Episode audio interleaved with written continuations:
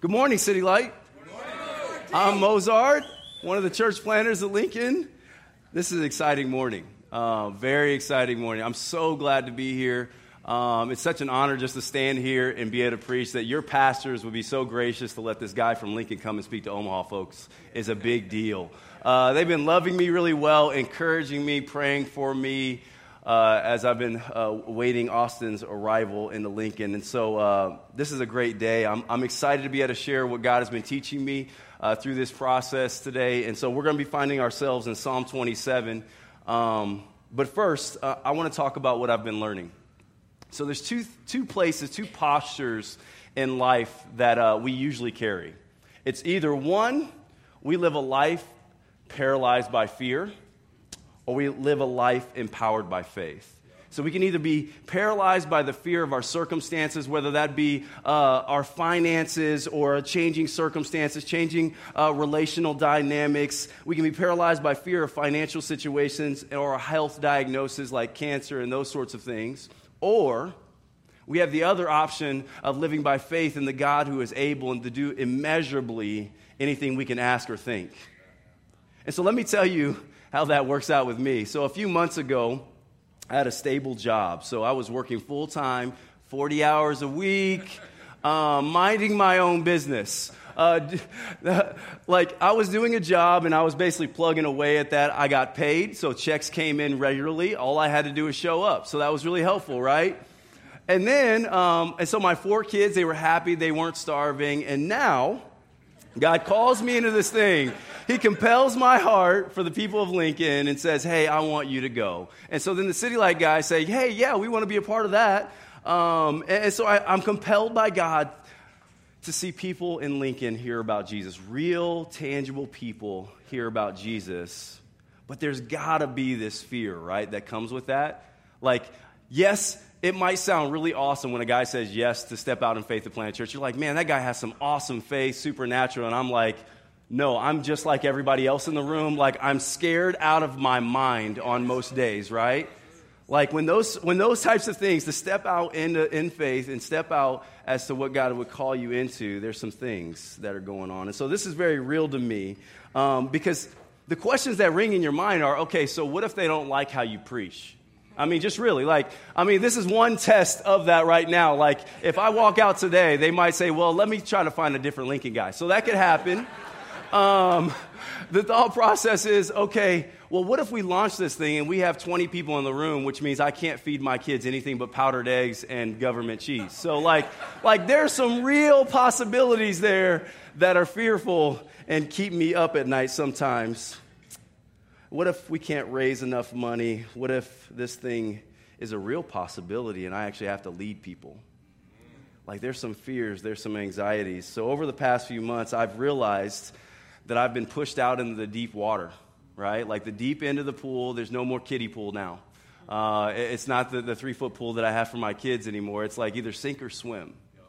And so, with that comes some fears and anxiety. And the only thing that has given me any confidence in my ever changing circumstances that I have faith in the living God who takes weak things and simple things and makes, makes them strong. And so God is not broke. He's not broke. He's got lots of money, right? He's got cattle on a thousand hills. He can provide. He's provided for this church when they were in a small building of 300, and now we're in this beautiful facility now here to worship Him. And so God is calling my heart to remember who He is in the midst of just some real things, some real fears, some real faith. And City Light, today I want to bring to you this. I want to bring to you what I want you to do is experience today the joy and the freedom of being able to have faith and trust the living God. And so, all of us are going to find ourselves in circumstances that are overwhelming, too big for us, too, too much for us to be able to handle, right? I mean, we've probably experienced some of those things either right now or within the last year, even. So let's really get going and see how big our God really is. So we'll look at Psalm 27 and let's get in it. So, Psalms, the Psalms, as we know, at least this one in particular, is written by David, King David, and I love King David. So, here's why I love King David. King David is a dude that I can relate to because he does some crazy stuff but like the thing that I relate to most is when you read through the Psalms, what you find is that this guy is just like us. So when you read through there, you get one moment when he's like, Holy praise God. Thank you, God, for being so near to me. I panteth after you. I long for you. You are so awesome. And then the next minute, he's like, Please don't let them kill me right? Like, like it's like, where did that come from, David? Why? All of a sudden you're so fearful. And it's like, man, this, this living schizophrenia that we live in. In one moment we're praising God, and the next moment we're like, God, are you actually gonna there? Are you really gonna come through? And so I relate to David because he does he goes through some real stuff. He goes through real life I mean, there was one time where he's being chased by a king, right? King Saul, as you, you might know. And he, this is his best friend's dad. He's trying to kill him. They're sending armies after him. And so he's going through some hard things. He, he even, at some point in his life, went through a process where his own sons were trying to destroy his career, destroy his life, and take his kingship. And so he's gone through some hard things. And so when he comes in, he comes in to disciple us in the midst of our fears of changing circumstances and the unknown. And so when we look at David, that's how we have to look at him. We have to look at him in such a way to say, how is he going to disciple our heart today? And so the first thing that he wants to do with our heart is to build trust. And when he builds trust, what that means is that we have to have confidence in Jesus and not our circumstances. So, how does David get there? How does David get to the place of saying, hey, I trust in the Lord with everything. Well, the first thing that he does here with this trust is he starts to recall his background. Like what he's been through. He starts to do a spiritual inventory of how has God come through in my life. So there's two ways that we get to know God. One is his holy word, right? So we can read and uh, testify to what we see in this book right here as to what God has accomplished on, in this world. And then we can look at what he's already done in our own life and our experiences. So David does that same thing. In the fearful moment, in the, in the big situations in the life, big circumstances, he said, My God is very big. So much so that when he says, he says here uh, in verse 2 and 3, he says, When evil, evildoers assail me, though an army enkept me, yet I will be confident. Who does he say he's in confident in? Is he confident in himself? Is he confident in those circumstances? No, he says, I'm confident in the Lord. So let me ask you this week, City Light, did you have a bad week? Have you had a hard week? Like some of you like came in, I'm sure, just kind of weary and like, man, it was a tough week. However, were there people trying to kill you this week? No. Probably not, right? Like, probably not people trying to assail you or kill you. So let's be honest. We're not David right? We're not going through the same stuff that David's going through. We're not having people try to kill us. We're not killing other people necessarily. Maybe some of you in the back, I don't know. Um, but most of us, generally speaking, ain't trying to kill someone on a regular basis or trying to have somebody kill us. But the thing that I do know about David is I haven't experienced what he's experienced, but I felt some of the similar things that he's felt as well. And so I felt that fear. I felt the, the, the process of the unknown and being fearful. Uh, I grew up in a home where my father was a drug addict. So, in that was a lot of unknowns and a lot of fears. Uh, and so, so, as I was processing through that uh, the other day, I started thinking about it. It's like the unknown for me was I could get a PlayStation for Christmas and it might be gone by March. I can get a new bicycle, a Huffy, so no, no, no, uh, no nice bikes, but a Huffy at least, and that could be gone by spring, so I wouldn't even get a chance to ride it. Like, those are the kind of unknowns that I lived through. And if you look at a guy like me with a history like that, most people are predicting that dude's going to end up in jail or prison and selling drugs, right? Like, let's be honest, that's the, that, that was my trajectory. I mean, there were people who said, man, you should probably try out community college because I don't know if you can make it through. That's what was told to me. And so my future was unknown, but then the God of the universe would intercede for me my freshman year of college and save me from the destruction that was already within me. Save me from the fearful mentality of trying to self protect but instead he intervened and he, he became my salvation. And so, David, in the midst of his mentor and best friend's dad trying to murder him, trying to kill him, trying to wipe him off the face of the earth, in the, in the midst of his dark places, he trusted God and God rescued him. In these first three verses, church, he's calling us to a place of remembrance. That David wants to first tell us hey, remember the past, remember what God has already done. Remember that God has shown himself to you. So, City Light, take heart and remember today what God has done for you.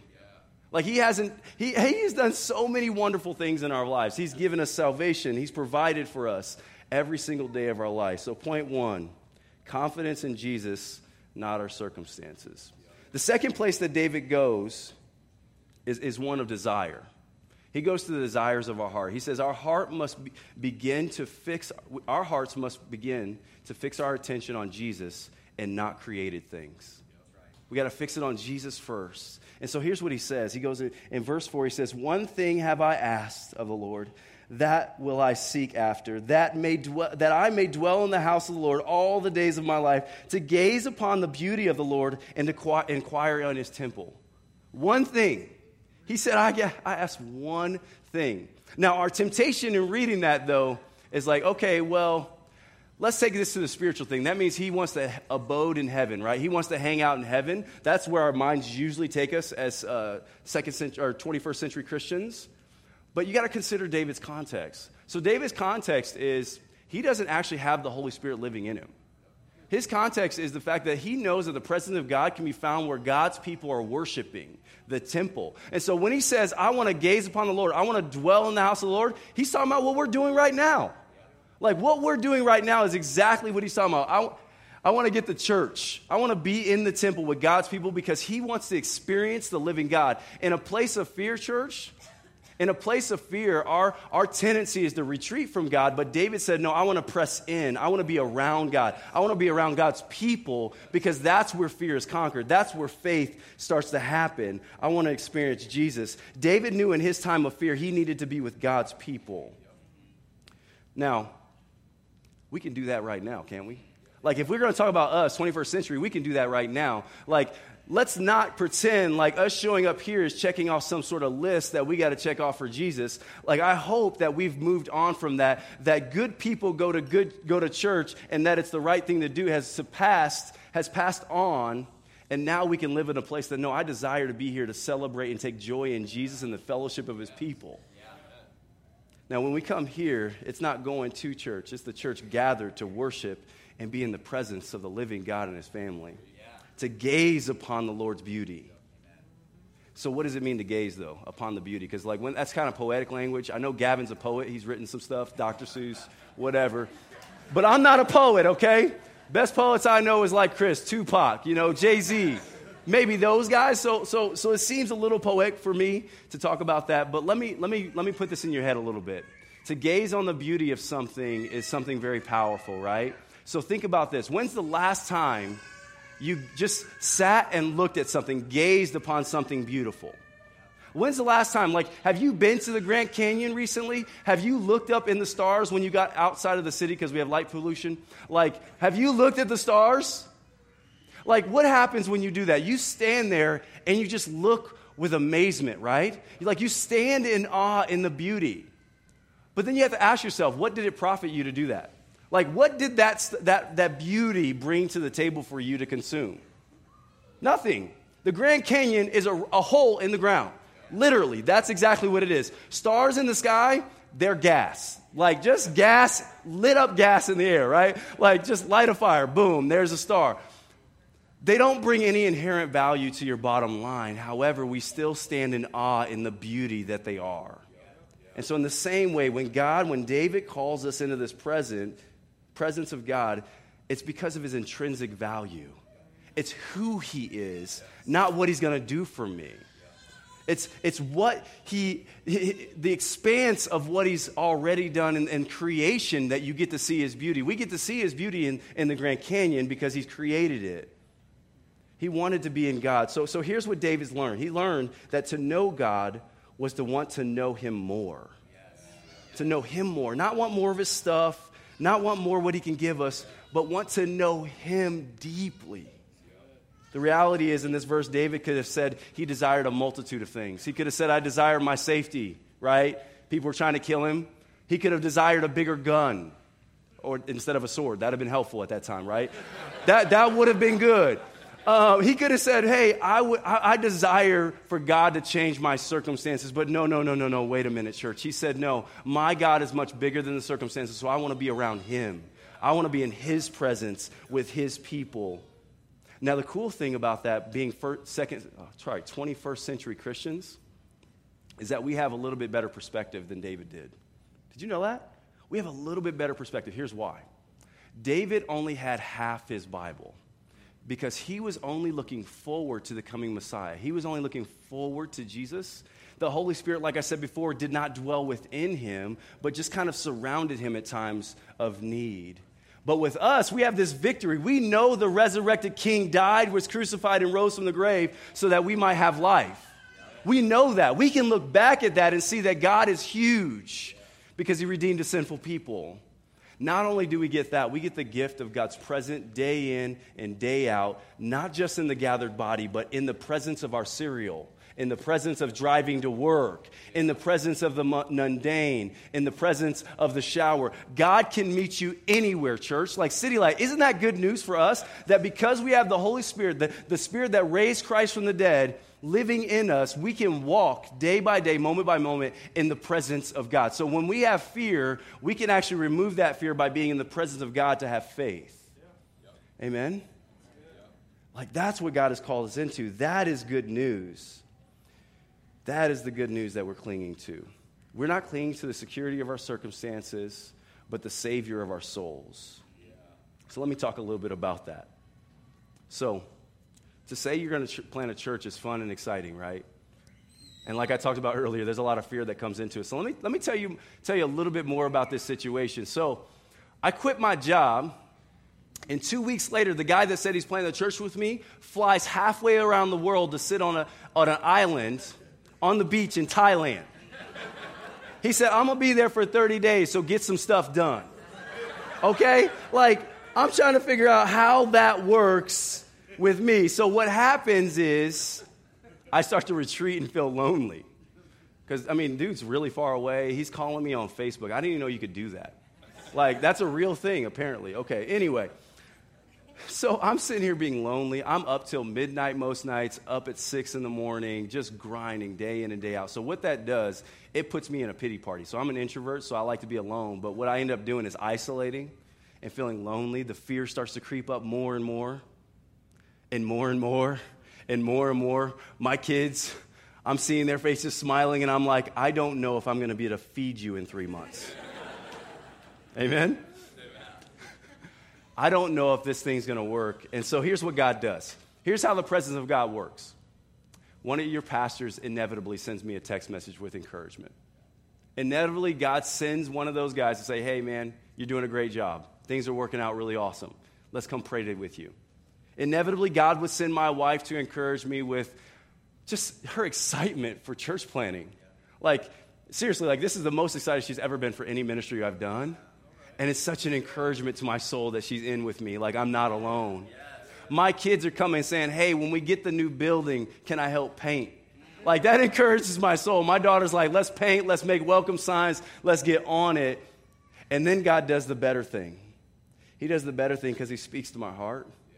And he says, You can dwell in the house of the Lord all the days of your life. He said, I am present with you. I will not leave you. I will not forsake you. In fact, you're not the one doing the work anyway. I am. And so he just, he just continues to, to shepherd my heart and say, Hey, I got you. You can dwell in my presence. There's no fear when I'm there.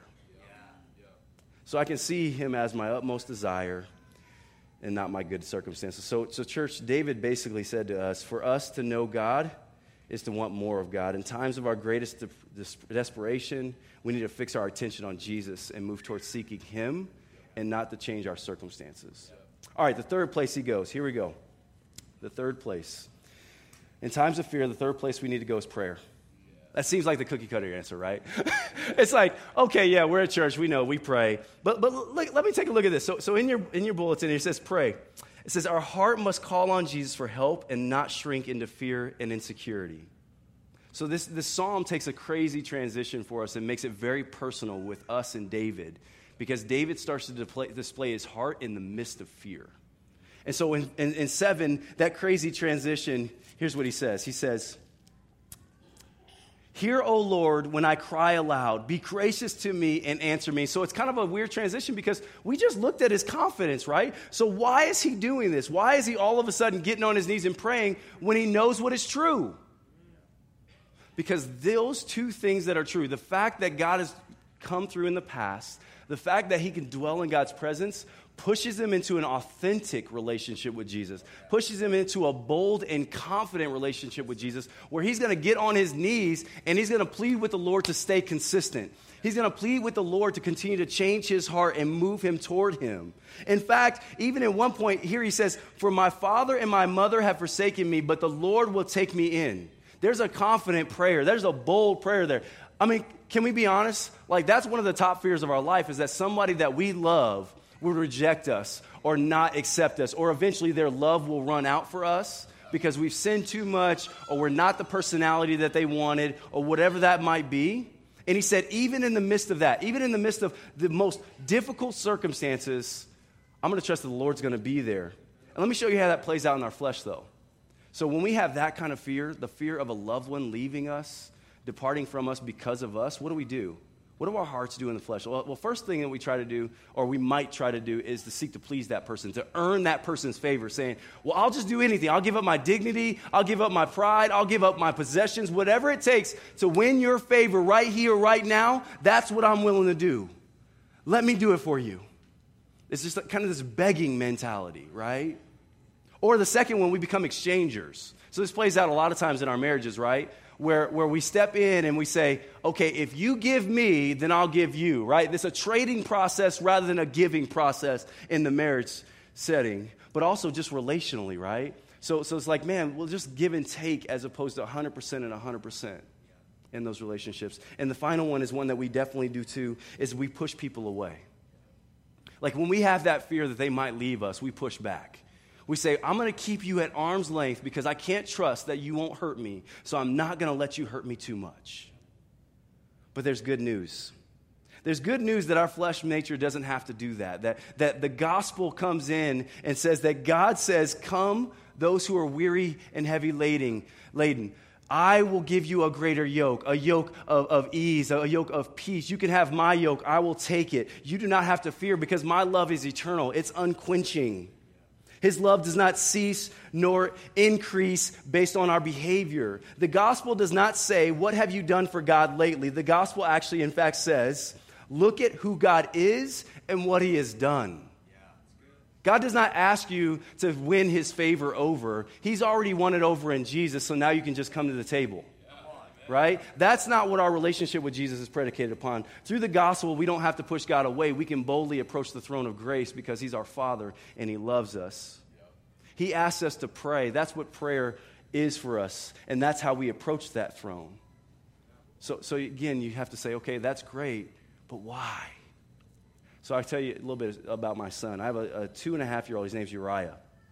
Cute as all can be. He'll be here in second service, so if you want to come back, You'll see that. Cuteness, beauty, all that. Anyway, so he wakes up every single morning before everybody else, and including me. He wakes me up. Um, so then he comes in and says, Okay, let's go downstairs. All right, I go downstairs with him, and, and I'm here making my coffee because I need coffee. If I don't get coffee, I might hurt somebody. And so he comes in here all cute and says, Daddy, I'm so hungry. Feed me, Daddy, I'm so hungry. Now, Here's the thing this is our, this is our consistent pattern every single morning, including this morning. Okay? Like he knows that I'm going to feed him, but why does he keep persisting? Why does he continue every single morning, day in and day out, asking for me to feed him, even though he knows that I'm going to provide for him? I think one of it is he wants to let me know the urgency of how quickly he'd like his meal prepared, right? Like, that is one of them. I ain't gonna lie. That, I know that's one of them. But I think in his heart of hearts, there's, there's a, second, a second motivation there. I think that second motivation is the fact that he wants to show me and show his own heart that he's in great dependence on me. So when we pray to God, we show our great dependence on God and reject the sinful posture of autonomy. Like, let me, let me say that one more time. I, I think we need to take that in. When we pray, we show our great dependence on God and reject the sinful posture of autonomy. I got it myself, right? And so, in times of fear, we need to go to the throne of grace and pray and petition the Heavenly Father to be our victory instead of ourselves. And then finally, David gives us a benediction that he hinges the whole passage on in verse uh, 13 and 14. He says, I believe that I shall look upon the goodness of the Lord in the land of the living. He's not talking about later on, he's not talking about in heaven, he's talking about right here, right now. I will look upon the goodness of the Lord in this land and wait for the Lord. Be strong and let your heart take courage. Wait for the Lord. So, the final place that our heart has to go is a place of waiting. Our heart must wait on Jesus and his power and not trust in our own might. In these fearful times, we must have a posture of trust and patience. We have to trust that we see the Lord's victory in the here and now and not waiting for it later. We will see victory now. Know that Jesus' power is the thing that raised Christ from the dead, remember? Remember that when you were able to pray that prayer or when you finally saw Jesus clearly for the first time, there was a power that just gave you release right? That your sin could not give you. Our sin cannot release, give us peace. But, but in that moment, when the gospel was so clear to you, it gave you this freedom, this peace. And so, if we know that so well and that the Spirit of God lives in us, then patience is a byproduct, right? Like we can wait on Him because we know that He's good. We, we've experienced His goodness. Broken people can experience His goodness. We, people apart from God at one point, can experience the goodness of God, and so we can persevere. We have standing power in the waiting on the Lord's victories. I've experienced this, you've experienced this. And so, City Light, I want to end by asking you this. How are you right now being paralyzed because of some sort of fear in your life that is bigger than God? What, what is that fear in your life that's placing your life over God? And then the, the other part is what in your life just causes you to be afraid? What are those utmost fears? Is it losing your job, losing a child, a diagnosis of some sort? What is that? Because David, he had lots of drama in his life. In fact, he did lose a child. But he lived with a confident faith because he trusted that God was bigger than the things that were pressing in and threatening his joy. May we be a people who remain focused on King Jesus and a confidence in his power. Amen? Let's pray. Heavenly Father, we thank you that you are so gracious to us. We thank you that you are so good, that you've given us past victories that we're able to just point to and say, Yes, Jesus, thank you. You've given us present victories that we can be in your presence right now with these people. We thank you that we can even come to the throne of grace with just a heart of boldness, but a heart of humility at the same time, that we can approach your throne of thrones not as a slave, but as a son as a daughter. God, we ask that you would help us be a persevering people, a waiting people who trust you and has faith in you in the place of fear. In Jesus' name, amen. amen.